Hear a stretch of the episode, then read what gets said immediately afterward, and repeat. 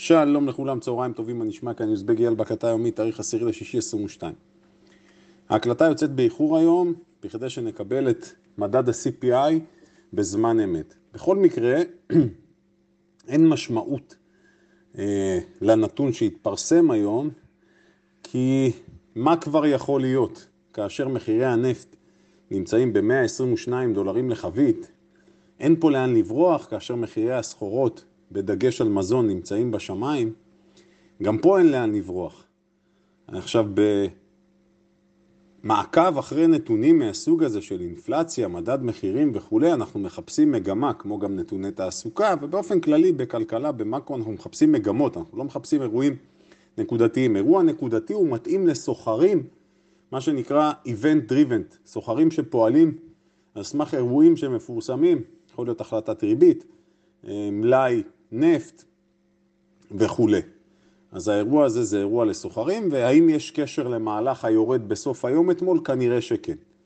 דיברנו על זה שהסוחרים עצמם שמחפשים אירועים, אז אתמול קיבלנו ופתאום ראינו בסוף היום סוג של ירידה חדה, ירידה שלא ראינו יחסית כבר תקופה, אחרי ההתאוששות שהייתה, וה-QQQ בדיוק עכשיו נסחר על ה-300. אפשר לראות שאתמול כאילו משום מקום בצהריים, שעתיים אחרונות, החלה גלישה, נפח המסחר ב-QQQ היה 55 מיליון, לעומת 77 ביום רגיל, בממוצע בחודשים האחרונים, זאת אומרת שוב הנפחים יורדים. חוזרים אמרנו לנפחי המסחר של השנה, אה, של שנת 21. עכשיו, אה, לא מעט חברים שאלו אותי לגבי התבטאות שלי בנושא של שורטים והגנות. ומדוע אמרתי לפתוח הגנות כשהיינו באזור ה-310 זה הגיוני, אבל לחפש שורטים זה איפשהו בכוח. הנחת המוצא שלי, ואני אדגיש את זה פעם נוספת, אומרת שאני רוצה לתזמן, ואנחנו רוצים לתזמן כניסות בנקודות שנוחות לנו. ולא להגיע פוסט מורטום, כלומר אחרי שכבר ההתרחשויות קורות, אנחנו רוצים בסוג של פספוס קודם ואיזושהי חרטה שלא הגבנו בפעם הקודמת. ולכן התזמון של הירידות פעמיים לפחות היה טוב, אפילו מדויק מאוד, גם ברמה של השקעה ובטח ברמה של מסחר, זה היה מאוד מדויק, ידענו לתזמן. אז במצב הנוכחי בעיניי התמונה מסובכת יותר, אני גם מנסה ככה לתת לכם זווית נוספת על איך אני רואה את הדברים, והמצב מורכב יותר, ואגב, מורכב יותר בישראל, נראה אם אני אצליח לדבר גם על זה. היום תכננתי גם להסביר דברים שקשורים לשוק הנדל"ן והשכירות בישראל, וגם זה אגב קשור למה שקורה בארצות הברית. במיוחד לקשר ההפוך, תראו את הקורלציה ההפוכה בין הדולר, שער הדולר, לבין הירידות בשוק. קיבלנו ירידות בשוק אתמול, והדולר עלה בערך באחוז, או כמעט אחוז, ביחס הפוך. והסיפור הזה אגב, שער שקל דולר תהיה לו משמעות בעיניי כבדה מאוד על מה שקורה אצלנו בישראל. זה סיפור שהולך ללוות אותנו תקופה ארוכה מאוד, לפחות בשנה הקרובה. אם אני קורא את המפה נכון, חצי שנה, שנה, אנחנו נצטרך לעקוב חזק חזק, צמוד צמוד אחרי הדולר, אחרי שער הדולר.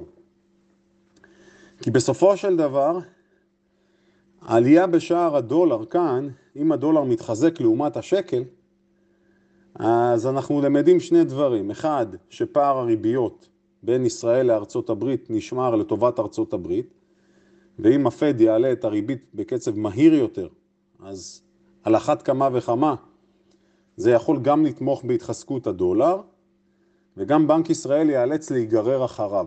אבל יש פה שוב סוג של מלכוד 22, כי אם הריבית תעלה בקצב מהיר, אז תהיה לזה השפעה וזה בהחלט יכול לגרום להאטה משמעותית הברית ואצלנו, אבל הבעיה אצלנו כרגע היא חריפה יותר, כי אנחנו נוטים לחשוב שהאינפלציה, או לא אנחנו, האינפלציה הרשמית שאומרים לנו בישראל 4%, אבל בואו רגע נהיה עכשיו מציאותיים. נשים בצד את הנתונים של הלמ"ס, את הנתונים של משרד האוצר, ונעשה בדיקה פשוטה מאוד. שער הדולר התחזק בערך היה שלושה נקודה, אה, שלושה שקלים ועשר אגורות, ועכשיו הוא שלוש, שלושים ושבע אגורות, שלושה שקלים ושלושים ושבע אגורות. כלומר, יש פה התחזקות משמעותית מאוד, 9% פלוס מינוס. הגיע כבר ל-3.46 אגורות. זה אומר, אם אני רוכש עכשיו מוצרים בחו"ל, אני משלם עליהם יותר. עכשיו תחשבו אפילו על נושא של אה, רכבים, אוקיי? Okay? כל השנים יבואני הרכב אומרים לנו שבסופו של דבר הם קונים הרי בדולר בעיקר, בסדר? דולר, אולי יורו גם. אבל את הירידות מחיר, הם, אה, כתוצאה מירידות שער היורו והדולר, הם לא גלגלו אלינו. כלומר, אנחנו המשכנו לקנות רכבים במחירים גבוהים יותר. למרות שהשערים, שערי המטח, נחלשו לטובת התחזקות השקל, אנחנו עדיין המשכנו לשלם מחירים גבוהים ואף יותר. עכשיו, שער הדולר עולה, ואין לי ספק בכלל שיגלגלו את זה גם אלינו. עכשיו, אני נתתי את הדוגמה של הרכבים כי זה אה, נושא מאוד בולט. רכבים בישראל גם יש ביקוש מאוד קשיח. עכשיו, תחשבו על כל שאר הדברים, ואנחנו ישראלים אוהבים לרכוש בחו"ל. ולכן אנחנו נרגיש את האינפלציה חזק מאוד, תחשבו גם על הדלק, לא רק שהחבית, מחיר החבית עולה משמעותית, גם שער הדולר מתחזק משמעותית, ולכן מה שנקרא, אכלנו אותה בריבוע בהיבט הזה. ואין, אי, אי אפשר לברוח מזה. מה שלא נעשה, איך שלא נסובב את זה, זה כאן כדי להישאר. תקופה לפחות חצי שנה, שנה, אנחנו נראה, נחיה עם הסיפור הזה, ואתמול שלחתי לכם דוגמה, כאשר יכין, יכין, שאני חושב שאין מישהו אצלנו פה שאין לו מוצרים של יכין בבית, כל הרטבים וכולי, אין מישהו שאין לו את זה, מדברים על עלייה שבין 25 ל-40 אחוז. אני מודה, קראתי את זה פעמיים וחיפשתי עוד מקומות ומקורות באינטרנט, כי זה אמרתי, מה הולך פה? מה זה 33 אחוז נגיד בממוצע פה? מה הולך פה? עובדה שזה מה שקורה. אז זה הולך כאן וזה הולך לכיוון הזה וזה הולך להישאר גם, זה לא הולך לחלוף. אז כמה זמן הסיפור הזה יחזיק מעמד וכמה זמן נוכל מה שנקרא להמשיך לצרוך כרגיל כאוכלוסייה עכשיו, ככלל אה, מדינת ישראל, אני לא יודע, אבל אין ספק שהפגיעה הגיעה ותגיע אלינו לכיס של כל אחד. הנה, הפר... הפרסום עכשיו של מדד המחירים, בתגובה אנחנו רואים ירידה חדה של אחוז וחצי בנסדק. פרסום מתפרץ, אה, איזה יופי. אני אומר יופי על זה שהפרסום יצא, כן? בזמן ההקלטה, וזה מה שרציתי שיקרה. אוקיי, עכשיו, תכף נראה בדיוק מה יצא שם, אבל בגדול ההשפעה, מה שנקרא, חיכינו, חיכינו, ובאמת יש פה השפעה, אז יש השתוללות כרגע, נראה לאן זה הולך, אוקיי. עכשיו, אם אני חוזר לשוק המניות, ומסתכל רגע מהכובע של הממשל ושל הפד בארצות הברית, גם אם אנחנו נראה עכשיו שהאינפלציה משתוללת, והם יהיו חייבים נניח להעלות את הריבית בצורה אגרסיבית יותר, הם לא יכולים לוותר על שוק המניות. אין להם את, הפריבילג, את הפריבילגיה לוותר על שוק המניות, הם לא יכולים לספוג ירידות קשות, כי ירידות קשות בשוק המניות בסופו של דבר יבואו על חשבון תחושת העושר של האזרח, שיצמצם עוד יותר את הצריכה שלו. כן, היום אני פחות מדבר על מניות, אלא יותר על נושאים, נקרא לזה נושאי מקרו, כי בעיניי כרגע זו המהות, להבין מה הולך כאן, ומדוע האירוע הזה כל כך שונה ממה שראינו וחווינו בעבר. אז אמרתי ואני חוזר על זה, אם אנחנו נראה את הנסדק יורד, את ה-QQQ ל-280 שוב, זו באמת תהיה נקודה קשה מאוד, כנראה שנרד ממנה יותר נמוך אם נגיע לשם, אוקיי? אבל זה יחייב איזשהו פתרון יצירתי ואני בטוח שכבר עובדים עליו שם בממשל ובפד, חייבת להיות להם איזושהי תוכנית מגרה, היות ואנחנו יודעים שממשל ביידן והדמוקרטים פשוט נמצאים בשפל חסר תקדים. ביידן, כל ההימור שלו, גם על גבי התוכניות שלו ומעבר לאנרגיה ירוקה, וזה שהוא עצר את מתן הרישיונות לקידוח וחיפושים של נפט, כל זה בעוכריו כרגע, והייתי אומר, יוצר אנטי משמעותי מאוד נגדו. אז הוא יצטרך למצוא איזשהו פתרון, או לפחות לנסות להציג משהו. הלאה, בואו נתקדם. אם דיברנו אתמול על הנושא של אה, מספר מניות, ונתתי עצים בתור דוגמה למניה שהמצב שלה, מה שנקרא, עבר מכוכב ומטאור, פתאום היא נמצאת בדעיכה מאוד משמעותית, וגם זה קשור בסופו של דבר, מה שנקרא ל Main Street, למה קורה בכלכלה עצמה. אז לחשוב שצים נסחרה בכמעט 70 דולרים לפני כמה ימים וכרגע היא ב-52 דולרים, זה משקף שוב את מצב הרוח התנודתי וגם את חוסר הסבלנות של המשקיעים. אפס סבלנות. פשוט מאוד מסיטים כספים ימינה-שמאלה, והקרקע הזו היא קרקע פוריה לספקולנטים. עוד נקודה מאוד חשובה, דיברנו על שתי מניות סיניות אתמול, על ניאו ועל בבא. אז, ו, ובכיוון של בבא אני רק רוצה להסביר, הנטייה להידבק למניות שחוטפות חזק מאוד, במטרה למצוא את ההיפוך, עם הסלוגן כמה עוד הן יכולות לרדת וזו חברה מדהימה וכולי, היא בעייתית. נזכרתי באירוע שהיה לי באופן אישי, קרה לי לפני חמש שנים בערך, יכול להיות שאני טועה פלוס מינוס שנה ימינה שמאלה, אבל היה לי סיפור כזה עם מניה טבע.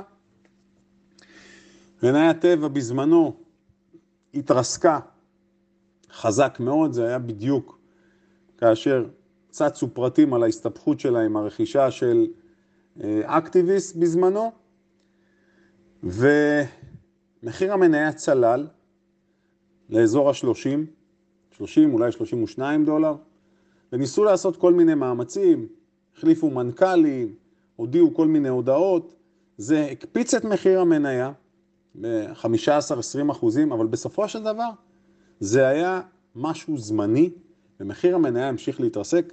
אני באופן אישי הייתי שם,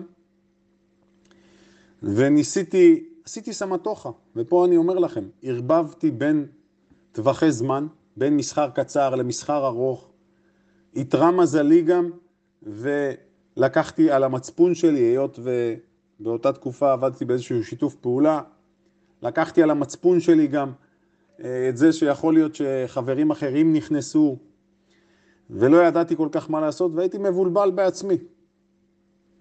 כי אמרתי, רגע, אם אני אצא והם נכנסו, וכל מיני שיקולים שהם לא שיקולים מקצועיים, ובכוונה אני משתף אתכם בזה, בכדי שתבינו שזו רעה חולה, זה לא משהו שעכשיו אנחנו המצאנו אותו, זה סיפור ידוע, הנושא הזה של להידבק למניות שחוטפות. אז העצה שלי הרבה פעמים, ואני סיפרתי ומספר בכדי שנפיק מזה לקח, תמיד אני אומר, מפסידים כסף, לומדים לקח, לא צריך להידבק למניות. איך אמר לי אתמול חבר טוב שגם ניסה להתעסק עם בבא? לא מבין למה נדבקתי אליה, יש כל כך הרבה מניות אחרות. אז זה הסיפור, לפחות מבחינת מה שקרה אתמול, ההסבר לירידה החדה בבבא לאחר העלייה, מדובר על הסיפור של בבא וההנפקה של Ant Group. הייתה שמועה שכנראה ההנפקה הזאת תצא לדרך, ואתמול אמרו שזו הייתה רק שמועה, אז זה שוב הוריד את המחיר שלה, ובקיצור יש כל כך הרבה מניות, אז באמת שלא צריך להידבק. מי שיבדוק עכשיו יראה שבבא עולה שוב, אתמול היא ירדה 8%, עכשיו היא עולה שוב 3%, המסחר שם ימשיך להיות תנודתי. לגבי ניאו, מה שרציתי לומר, עם ניאו, סליחה, מה שרציתי לומר, עם כל הכבוד לדוח וזה שהיא ירדה אתמול 8%, אני לא מסתכל על זה בצורה הזו. נכון, נפח המסחר אה, היה מכובד, 70 ומשהו מיליון, אני מסתכל על זה קצת אחרת. היא עלתה בתקופה האחרונה 60 אחוז, 70 אחוז, וזה בסדר וזה טבעי, ובסופו של דבר מי שיבדוק יראה שהיא כל היום נעה סביב ה-19, 18, 80, אז יש פה סוג של התייצבות. צריך לחכות יום-יומיים בכדי לדעת לאן אנחנו הולכים מכאן. זה הסיפור הגדול. אז לא, לא צריך לעשות עם זה יותר ממה שזה, יש פה בסופו של דבר עניין של תנודתיות. כן, זה, ה, זה הסיפור הגדול פה. אז לא צריך לעשות מזה יותר ממה שזה. הלאה. תובנה חשובה מאוד הקשורה לנושא של מחירי הדיור והשכירות בארץ, ואני מבקש מכולם רגע לבוא בראש נקי ולא לבוא עכשיו עם הראש המוטה ולהגיד חזירות ובכיינות וסיפורים ועניינים. בואו רגע ננסה להסתכל על זה בצורה מציאותית.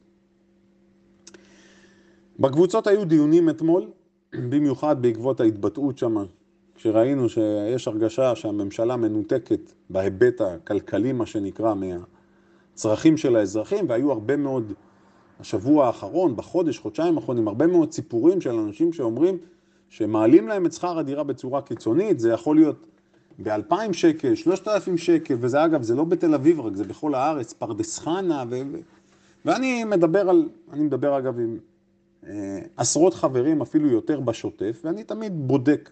אז נכון שאין לי סטטיסטיקה מדויקת, אבל אני בתוך עמי אני חי, ואתמול דיברתי עם חבר טוב שלי שהוא גר בניין לידי, והוא סיפר שהחוזה שלו הסתיים והעלו לו את החוזה בעשרה אחוז. עכשיו בואו רגע נבין. עשרה אחוז משנה לשנה, כאשר אנחנו מדברים על שכירות זה נשמע דמיוני. האינסטינקט שלנו אומר, רגע, חזירות. אז זו לא חזירות, ותכף אני אסביר את הרציונל שלי, מכיוונו של בעל הבית. בסדר? אז תפתחו רגע את הראש, ואתם יודעים שהרגישות שלי לנושא הזה, ובכלל, כלפי הזולת, הרגישות שלי גבוהה מאוד. אבל, צריך לומר משהו. מגיע הלמ"ס, אה, והנתונים הרשמיים של בנק ישראל ומשרד האוצר, ואומרים שיש עלייה במדד של 4% בישראל. ואני אומר, אוקיי, רגע, אני עוצר. אני רוצה לחשוב בהיגיון. נניח שאני בעל הדירה, משכיר את הדירה הזו, ולצורך העניין נניח שמזה אני מתפרנס. השכירות הזו אני מתפרנס ממנה, לא משנה כרגע אם יש לי משכנתה או אין לי, שימו רגע את זה בצד, אני חי מהכסף הזה. אני שואל שאלה פשוטה, האם הכסף שאני קיבלתי שנה שעברה, עבור הדירה הזו, החוזה יסתיים עכשיו, בואו שיהיה מספרים שיהיו עגולים, טוב? אני גם יכול לתת לכם מספרים מדויקים אם אתם רוצים, אתם יודעים מה, נלך על מספרים מדויקים.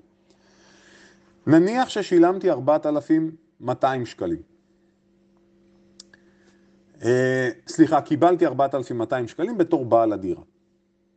אני שואל שאלה הכי פשוטה בעולם, מה אני יכול לקנות היום באותם 4,200 שקלים? אני רוצה לקנות את אותו סל מוצרים שקניתי אותו שנה שעברה. האם 4 אחוז, אם הייתי מעלה ב-4 אחוז, נגיד אני מעגל, בעוד 160, 170 שקל, האם זה היה מאפשר לי לקנות את אותו סל מוצרים שקניתי שנה שעברה? התשובה שלי, אייל, חד משמעית, אין סרט שבעולם שזה היה מאפשר לי לקנות את אותו סל מוצרים, לא יעזור כלום. אני לא מדבר עכשיו על מבצע נקודתי, אני מדבר בצורה סיסטמטית, באופן ברור, אני רוצה את אותו סל מוצרים. האם יש סיכוי שסל המוצרים שלי יתייקר בעשרה אחוז? התשובה חד משמעית, כן. אני מסתכל בעיקר על ההוצאות הכבדות. מה זה הוצאות כבדות? אני מסתכל על ההוצאה של התחבורה, של הדלק, וההוצאה של הדיור. תסתכלו על המזון ושאר הדברים, אז בהחלט עשרה אחוז, וזו הפואנטה שלי, עשרה אחוז עלייה, זו בערך בעיניי, אוקיי? האינפלציה בישראל משנה שעברה לעכשיו, זאת אומרת פי שתיים או פי שתיים וחצי לפחות. לא יכול להיות פחות מזה. אז בעיניים של בעל הדירה, הוא צודק. כי הוא קנה נכס בכדי לשמור על הערך ולהתפרנס ממנו. אז אם יש עליית מחירים של 10% האינפלציה, כדי להדביק את זה, הוא חייב לייקר את שכר הדירה ב-10%. עזבו עכשיו עוד פעם, תנסו לנתק רגש. אגב, אותו בעל בית אמר גם, על דירות כאלה משלמים גם חמש וחמש וחצי ואולי יותר. אז בהיבט הזה הוא צודק.